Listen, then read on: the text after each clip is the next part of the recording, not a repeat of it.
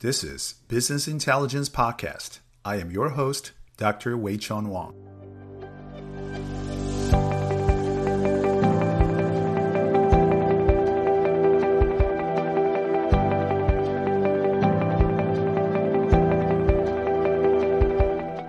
I'm an entrepreneur who's passionate about all things business. As a trained economist with consulting background currently working to educate business professionals in a college setting, I constantly gather information, advise my clients, teach students, and train people with the best practices. In this podcast, I will provide intelligence in business management, economic and data analysis, digital marketing, and international business strategy. Let me help you navigate the complexity in this challenging and dynamic business world. This is Business Intelligence Podcast, and I am Dr. Wei-Chun Wang.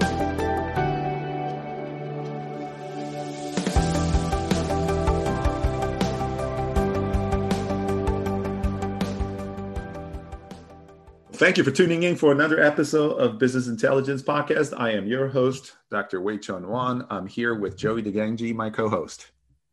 Hey, everyone. Hope you've all been doing well. We have a really interesting topic today. We're going to be focusing on the education sector. Yeah, I think for the longest time, people see education as something that they must do, right? You go to elementary school, naturally you progress into middle school and then high school. And then I think in the past, especially 2 decades, people have realized that you gotta attend college. Yeah. We are doing a lot to help for especially first generation college students. And we're also trying in the society to convince people that their possessing that college degree does carry value to enhance your career trajectory. You know, we're always coming from mostly from the professional side of things. We're trying to convince people that you got to do college so that you would have a better earning capacity, you would have a better career trajectory, you would have a better promotion opportunities. Right. But is that true, right? If you look at the American education system in history, back in the days, we had the high school movement, right? So we're trying to encourage people to attend high school. And now that trend has seen to be extended into college, right? So now we're encouraging everybody to do college. And to a certain point, especially, if you talk with college students nowadays, most of them even believe that they got to have advanced degrees before they could have a fulfilling careers, or they could have the choice to get the job that they really want to do. So yeah, it just says the distinguishing degree so much higher than where every you see all the shifts each time. But I'm kind of worried that, right? I mean, you take a look at what people are doing. I'm kind of worried about the inflation of credentials. Right. So people focus more on the credentialing and less on the substance that what your degree should represent. And that is really kind of the thing that worries me. As an educator, as also an economist, I tend to look at things slightly differently, right? Because in the 70s, I think in the field of economics, there was some extensive conversations around the topic of how, your education degrees could help you signal the employers what kind of capabilities that you have as a professional. Right. Are you trying to use your degree to signal your quality in front of potential employers? Or are you trying to save the employer's cost to screen candidates, or both? And at the time, economists argue that degrees are just merely signaling devices. You are basically telling the employers that the fact that you're willing to spend all this time and resources to get the degree, that probably demonstrates that you are a capable worker. Right. Without, so your education doesn't necessarily mean that you have the substance. It just means that you have the ability to really suck it up and get through the process and get the degree. And that shows capabilities. Yeah, commit to something for 4 years, 6 years and stick with it. Right. Yeah. So you see a lot of people, and I think, coming back to what we're talking about here, that type of mentality and that type of result has also attributed to why people are chasing the credentialing, right? They just want to get the degree. They just want to get that advanced degree without minding much the substance or the skills that they could get, the value add that they could get along the process. And I really think that's the bad mentality. And I don't think that's, the efficiency that the entire society is looking for. Right. I think that's where some of that misconception comes from as well, that says, well, I got the degree. Where's the job? You know, it's supposed to just be waiting for me on, they hand me the diploma and the contract on the same day. And there's another school of thought, right? And there's another school of thought, because a lot of schools think that, oh, you know what? We're not job training centers, especially colleges. You talk to these colleges and they said, no, we're trying to provide well-rounded education. It is not necessarily our job to give our students employment opportunities or have that career trajectories. The students need to, on their own, find out what they want to do. And we're merely providing them a venue to explore. So within the 4 years, they could hopefully identify what they want to do to have a fulfilling life. And not necessarily it's the college's jobs to set up the employment opportunities or employment potential for the students. And I think what I'm seeing right now as an educator in the higher education institution, I think that train starts to change a little bit, because now you see a lot of prospective students and families that are looking for that career plan. They're trying to see whether the colleges could provide them with that experiential opportunities that set their students up for a good career. Yeah, I think the conversation is really shifting to, what is my return on investment? And seeing the kind of dollars and cents behind all these different potential avenues. Well, some opponents would say that, oh, that is so mercenary. We shouldn't be looking at the dollar and cents and the return on investment, because education is education. This is not a business. And interestingly enough, I've heard enough conversations, and I wanted to see, I go out and I wanted to see, whether there is an earning differentials between people that have higher education attainment levels versus people who don't. So again, I'm an economist, so I resort back to the numbers and data, right? So I regularly check statistics provided by, for example, the Bureau of Labor Statistics in the United States. In the latest data, right, third quarter 2020, the average weekly earnings, the weekly earnings of full-time employed persons with age of 25 and above, by education level, the median weekly earnings level. If you look at people who only have high school diploma, that number is $793 per week. So again, that's a median weekly earnings number. Right. So $793 versus people who have bachelor's degree, that number jumped to $1,355, right? And if you were to have an advanced degree, your median weekly earnings will be $1,638. So that's a huge difference. And one would argue that, in order for you to make that money with a bachelor's degree, you do still have to sacrifice 4 years of opportunity cost to stay in college.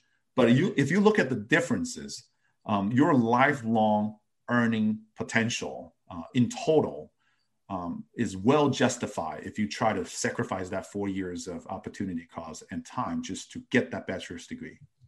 Yeah, you'll certainly catch up quick. Now, what I think is really interesting about that too is that aggregates degrees across all different disciplines, everything. Like, that's just the sheer fact of having that college degree. You just see the increase in opportunity there. Right. So Joey, I know that you've gone through this process, right? So you graduated college and you're now pursuing an advanced degree. When you were looking for colleges, were you thinking about dollar and cents after you graduate with the degree? What are you going to do? I mean, was that even a factor that affected your decision? Absolutely. I mean, it was kind of interesting, because half of me was saying, I know I need to have a job. I need to walk out of college and be able to have the skills, the credentials, all of that together that add up to a really, promising career. And at the same time, I was also thinking I want to be something that, I'm really passionate about. So trying to find a balance of, something that would help, figure out what I like most and how I can earn a living doing it. You have to do both pieces. It can't just be one or the other. Right. But it's really hard, right? Especially for educators, because if I talk to a lot of my faculty colleagues, some of them would even argue, no, I mean, education is for education. We're trying to provide that transformative experience and cultivate well-rounded individuals. Right. Because at the end of the day, we want the students to have the fulfilling life that they want. And that can only be done if they explore enough and not being so career-minded when they're pursuing their degree, so that they're willing to take courses perhaps outside of their discipline, and they would be able to find what truly interests them. But I think the society is shifting or pivoting, to a point where people are now more career-minded, and I think that mentality is also being aided by how colleges now, especially in the United States, have become so expensive and to a point that people have to pay attention to the return on investment. And they cannot just randomly pick a major that interests them without minding the type of career that they potentially would have.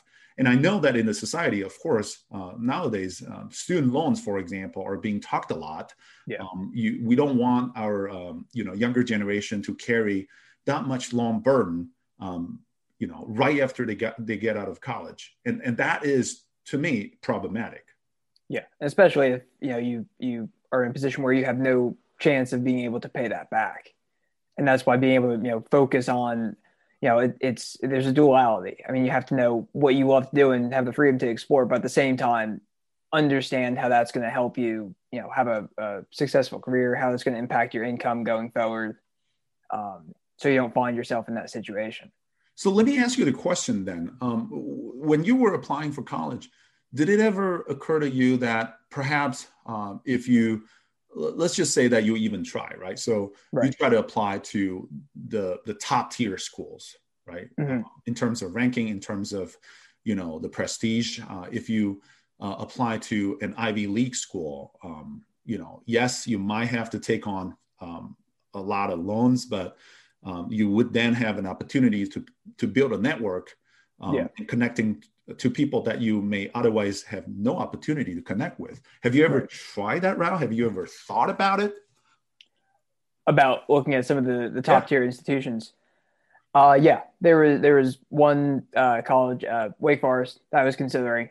Mm-hmm. I sent the application out that way. Right. But as I toured and as I checked out other places, there was certainly a level of prestige that was very appealing, but then, there were other factors that I just kind of found, that weren't quite right for me. So trying to find that fit that I knew was going to, help me find that balance of what I like and what I can be successful with. Mm-hmm. That's for me. So I went smaller college for that reason. Right. So part of me is struggling, right? Because as an educator, I want to obviously be able to provide an opportunity for my students to explore life. And I want them to have that come of the age experience when they come to college.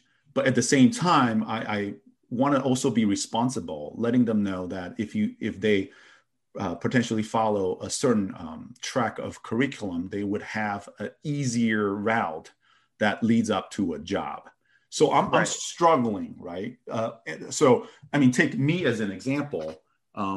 I was an econ major and I've done econ the whole way. Mm. And I've done econ simply because I had interest in it. I didn't even think, what type of job that I would potentially have after I graduate with an econ degree. And I think I lucked out because I like econ enough. So I was willing to navigate and explore the career opportunities that come with the degree. But a lot of students, I mean, I think it's just purely brutal to ask an 18-year-old to map out what they want to do for the rest of their life.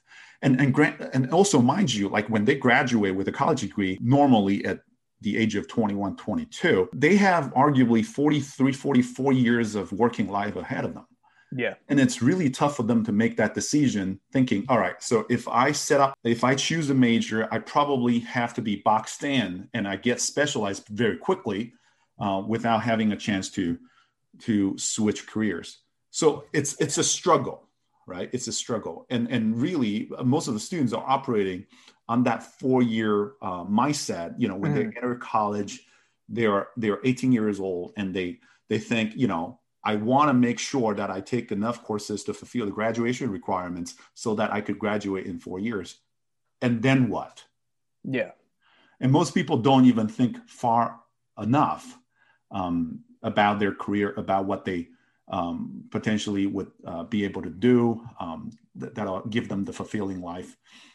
And I'm struggling because I look at all these students and I really cannot blame them because, like I said, the 18 years leading up to it, or the 12 years of education that they had prior to entering college, they have literally never had to make a choice. No. Right? You graduate from middle school, you progress into high school, and then you go to college. You never had to make that choice thinking, all right, so what I'm going to do.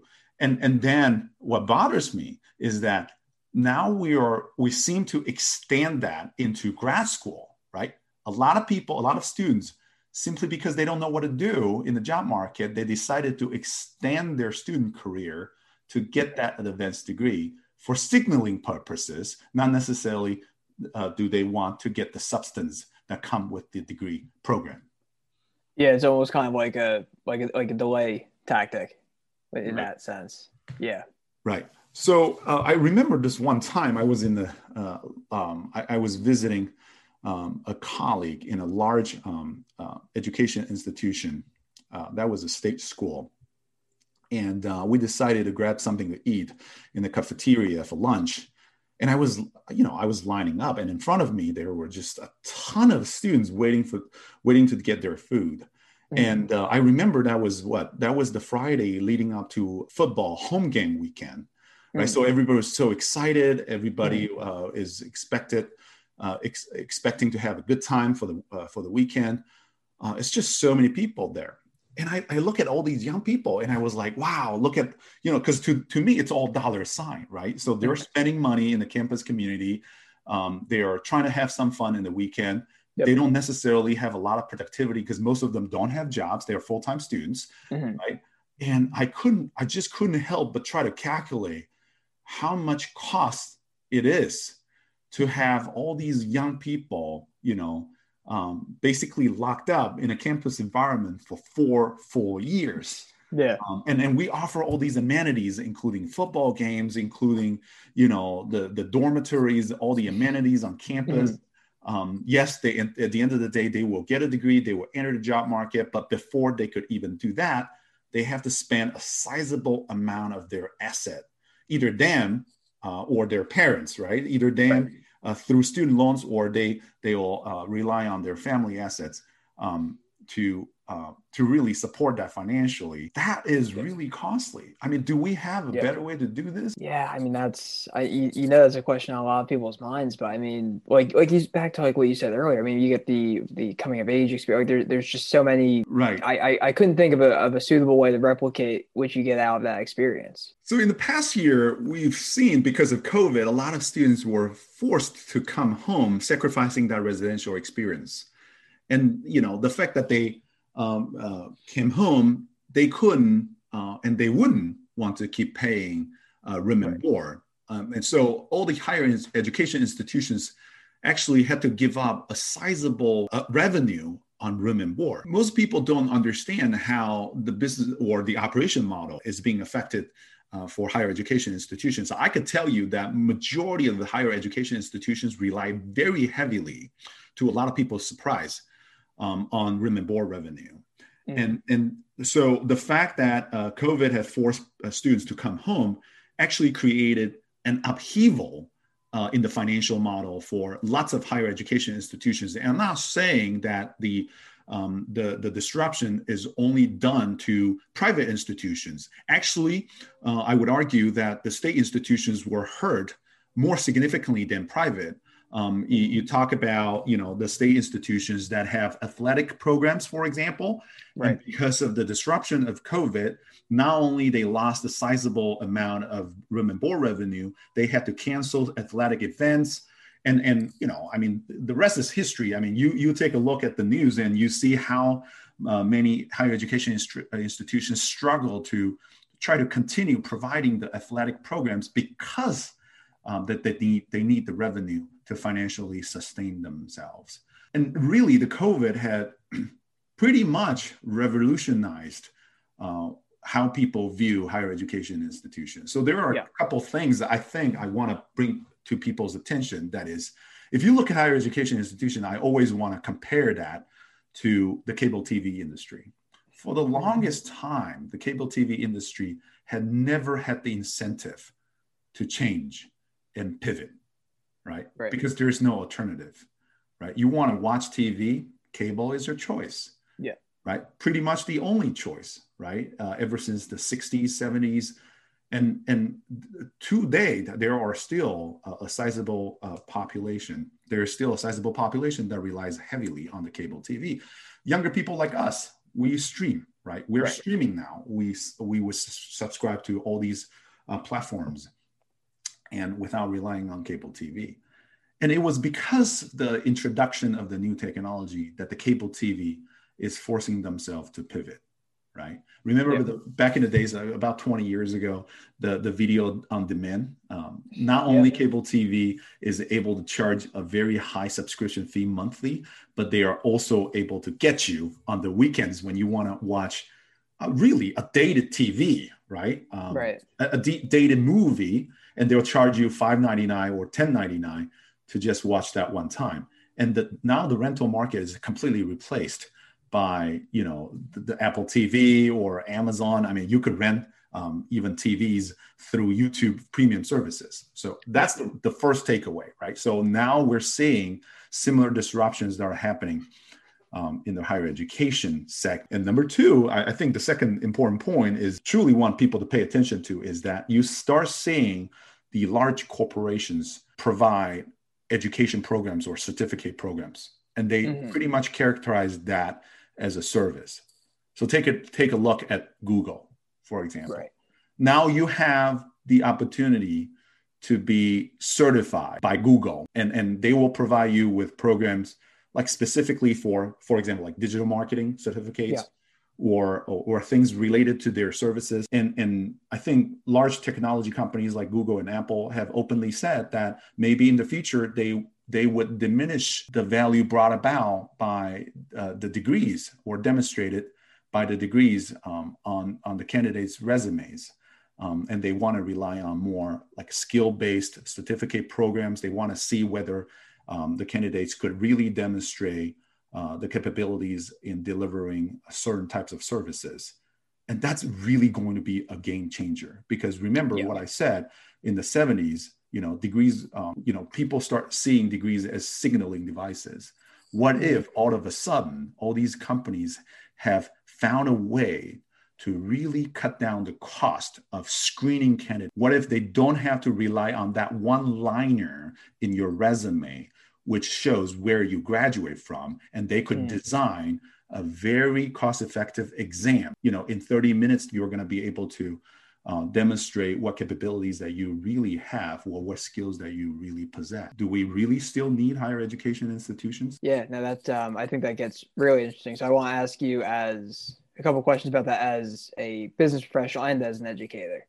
So, starting on the business professional side, I mean, if someone came to you looking for a job in the marketing department and they were Google Analytics certified, Facebook Blue Chip certified, and they maybe had either less college experience or maybe even no college experience. They went from high school to going through these certification courses. How would you view them compared to someone with the more traditional four-year degree, but you don't know necessarily if they've even been exposed to some of these more technical marketing vehicles? That's a fantastic question, right? So as an educator, I will tell you that the higher education institution provides more than just career training. Right. And the higher education institution shouldn't be viewed as just job training centers. Right. So there is a lot of, again, coming to age experience that we're providing, the transformative experience that we're providing.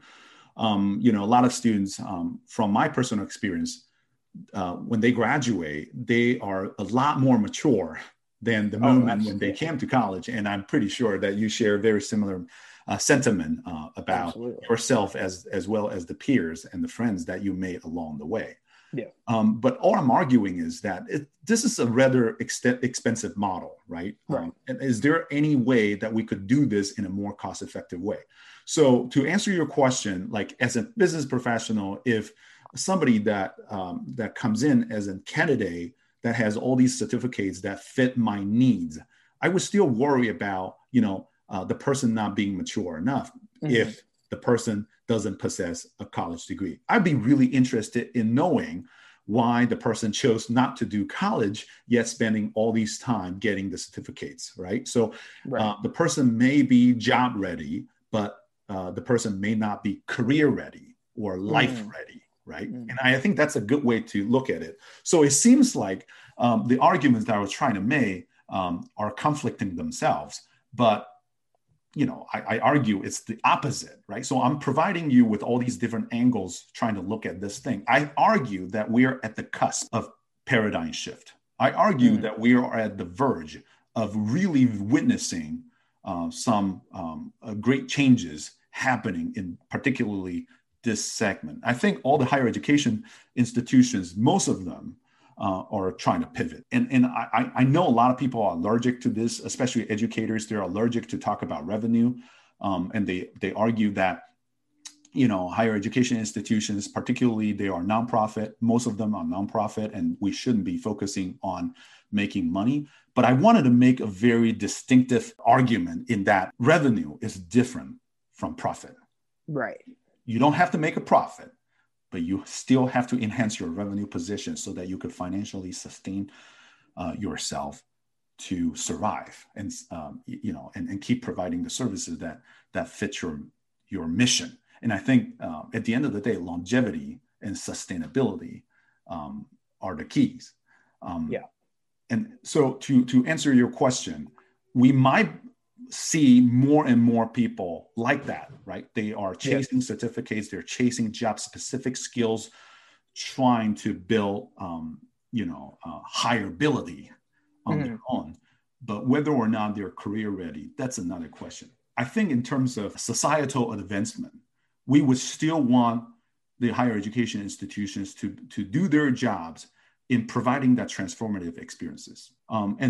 And don't forget also, what I didn't mention is that most of the US institutions, prior to COVID, we've had many international customers, international students that want to come to the United States and study, because the US education has for the longest time carries a certain level of prestige that attracts international audience to come, right? Obviously during COVID times, it's really hard for people to travel to the United States. And if you look around, especially Asia, those growing economies, the needs for higher education is unbelievable, right? And they have a slightly different problem. The reason why the US higher education institutions are having difficulties in enhancing their revenue position is partly because of the demographic shift, right? So we have fewer and fewer students that are matriculating. But if you look at the international market, just take a look at China, for example. Right. Every year, on average, they have 8 to 9 million people trying to take the joint entrance exam. And this is something centralized that they do. If you want to enroll in a college, you have to take that joint college entrance exam. Okay. Out of the 8 to 9 million people, only less than 50%, around 47% of them, are able to get themselves into four-year degree granting institutions. So they have a different problem. They have a supply issue. They don't have the capacity. And now with the growing economy, people, companies want to hire people with higher education attainment level. So how do we do that, right? So they come to a lot of them come to the United States or Canada or Europe or Australia and New Zealand, trying to pursue higher education that actually gives higher education institutions in the Western countries an opportunity to not only export a service, but also preach what we believe in terms of mission, in terms of the societal values and such. So this is a very complicated issue here, right? So how do we want to sustain the higher education segment here in the United States. Yes, I agree that we cannot only look at the dollar sign, but at the same time, without the dollar sign, you would have a very difficult time to convince the prospective students and parents that, you know, the service that you provide is worth it. And without dollar sign, you would also find very difficult to operate and sustain yourself financially as a higher education institution.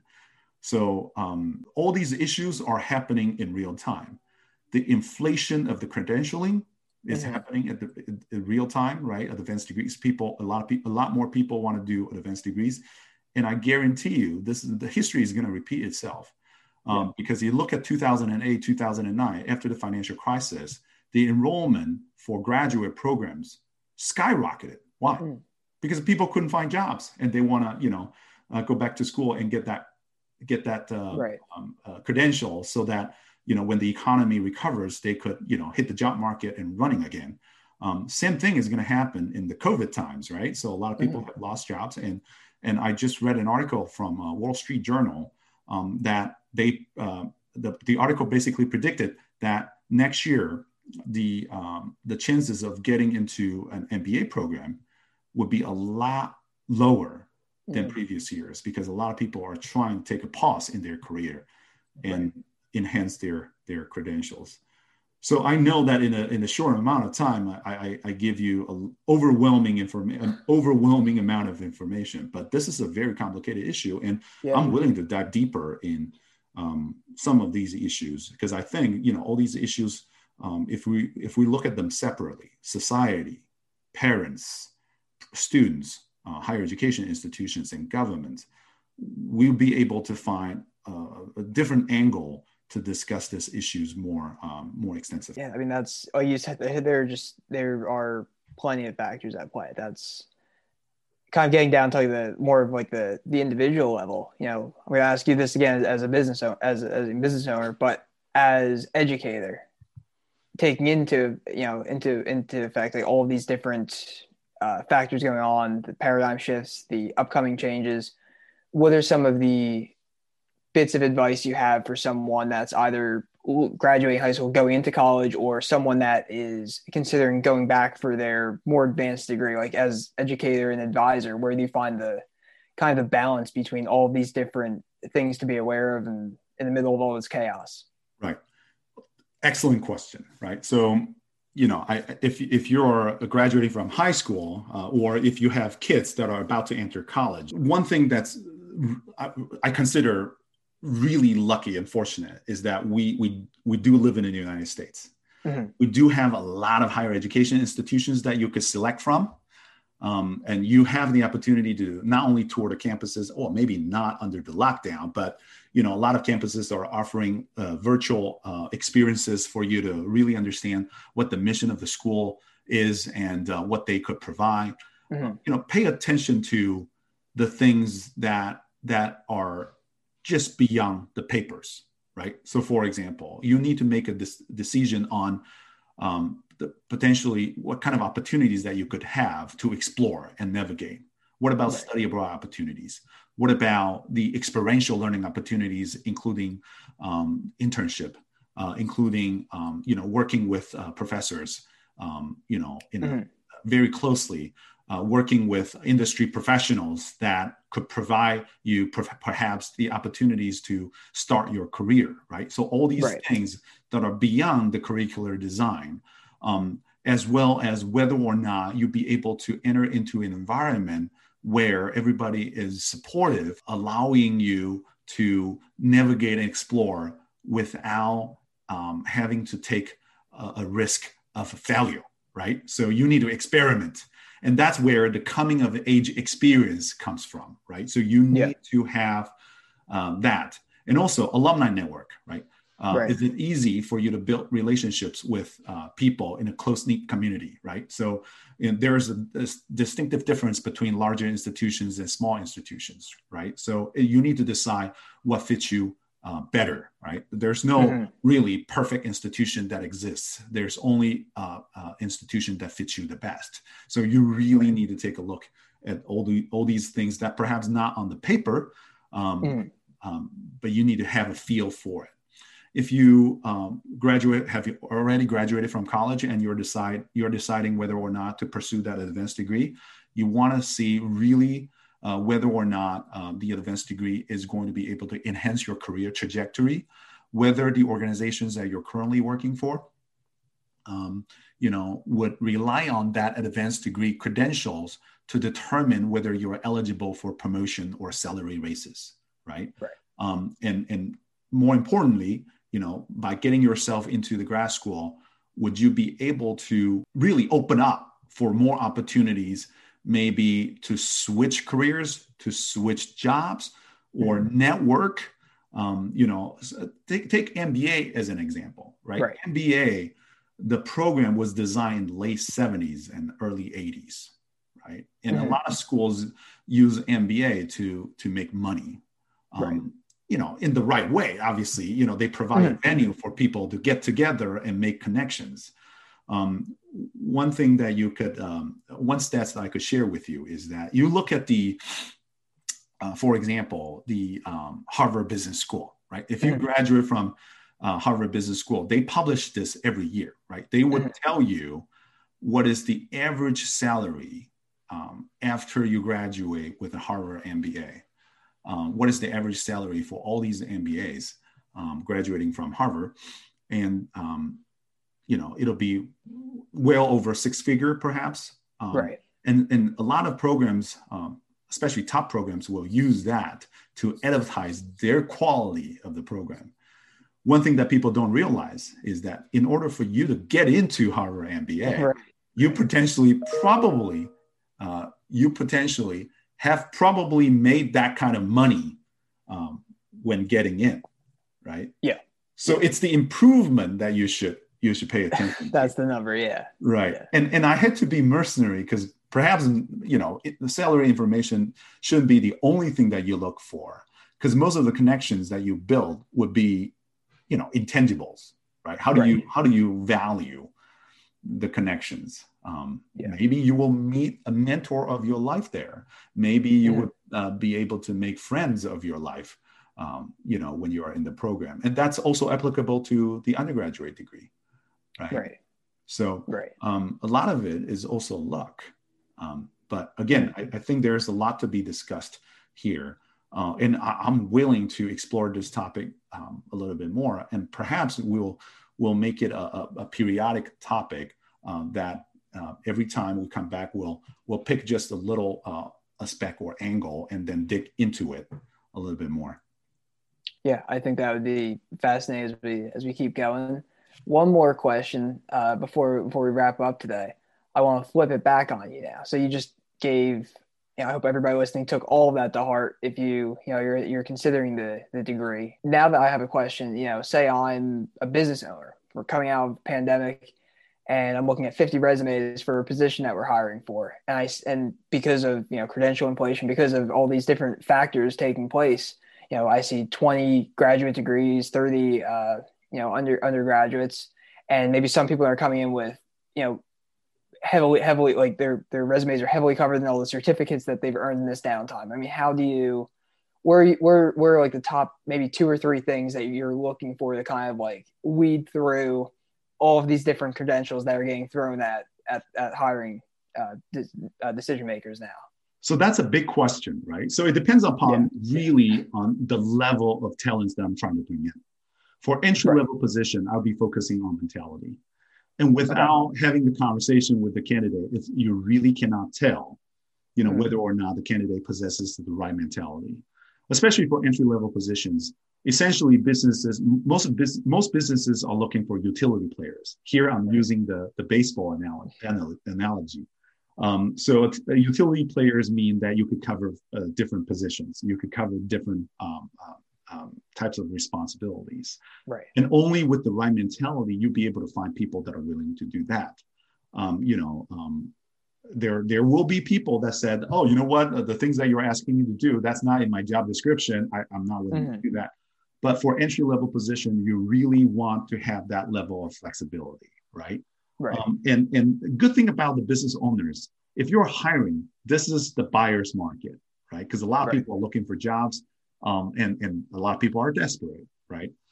Taking the time to really understand what the candidate wants and whether or not that is in line with what you are looking for in your business is very, very important. A lot of people, especially larger corporations, they're willing to set up like rigorous and complicated interview process. Oftentimes you have to get through not only the first round, but also second and third rounds, multiple rounds of interviews, because they want to bring in the best talent possible. And I think my advice to small to mid-sized businesses, you should probably do the same, right? Mind you, according to the U.S. labor laws, I mean, the U.S. labor market is basically being governed by the Fair Labor Standards Act. Most of the employment relationship is at will, right? So you're allowed to have that flexibility in taking a deeper dive into reviewing the candidates, because if they don't fit, it's not good for anybody. And, right. And the relationship is flexible enough that you could, actually go out and find replacements, right? So that's one thing, taking the time to review. Now, if it's for a more advanced position, I would argue that you should really commit to, screening the screening cost, right? You should really commit to spending the time, really understanding the backgrounds, and really drilling and grilling the candidates about the credentials, about employment history, about all these experiences, what they can bring to the table. And hopefully, if you're satisfied with their past experiences, hopefully they could replicate those great accomplishments in your organization. Again, this is a buyer's market. I mean, if you're a business owner that is hiring, that's what you need to do. I hope that our conversation has sparked some interest in you to really try to understand the credentials and the higher education market. Because like we said, in the middle of a conversation, I think we're really at the cusp of witnessing some significant paradigm shift. I envision that in the coming years, we will have more companies that are providing certificates and credentials. But as an educator, I will say that the coming of the age experience, at least at the college level, that is really hard to replace. But unless we could find a more cost-effective way to deliver that, higher education institutions are there to exist. But the way that they operate and exist would probably be very different than the way that we were used to, right? So I'll leave you at that. And hopefully in the coming weeks, we would have more times to dig deeper into this industry and provide you with more fresh perspectives. I hope you enjoyed today's episode. Thank you very much. My name is Wei-Chun Wang, and I am very glad to spend the time with my co-host, Mr. Joey DeGangi. Hi, everybody. Thanks for listening and stay tuned for more.